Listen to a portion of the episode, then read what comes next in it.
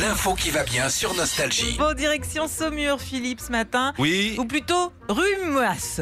Rumuas, c'est en train de faire le buzz hein, sur les réseaux sociaux. Il y a quelques jours, la mairie de Saumur a remplacé tu sais, ces, ces grands drapeaux qu'il y a tout euh, le long des quais de la Loire à Saumur pour euh, sa saison estivale. Ça se fait un petit peu euh, partout euh, dans certaines villes.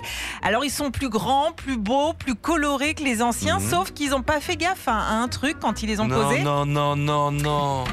C'est à l'envers. Ah, Ouais, Ah, c'est à l'envers. Enfin, avec la direction du vent, euh, l'exposition du soleil, les drapeaux flottent dans le mauvais Ah, sens. j'adore. Et donc, Oh, les cons. Oh, j'adore.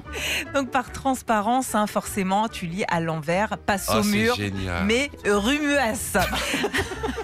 Alors du coup, il y a Changer plein. toutes les cartes d'identité. Ouais, non, c'est ça.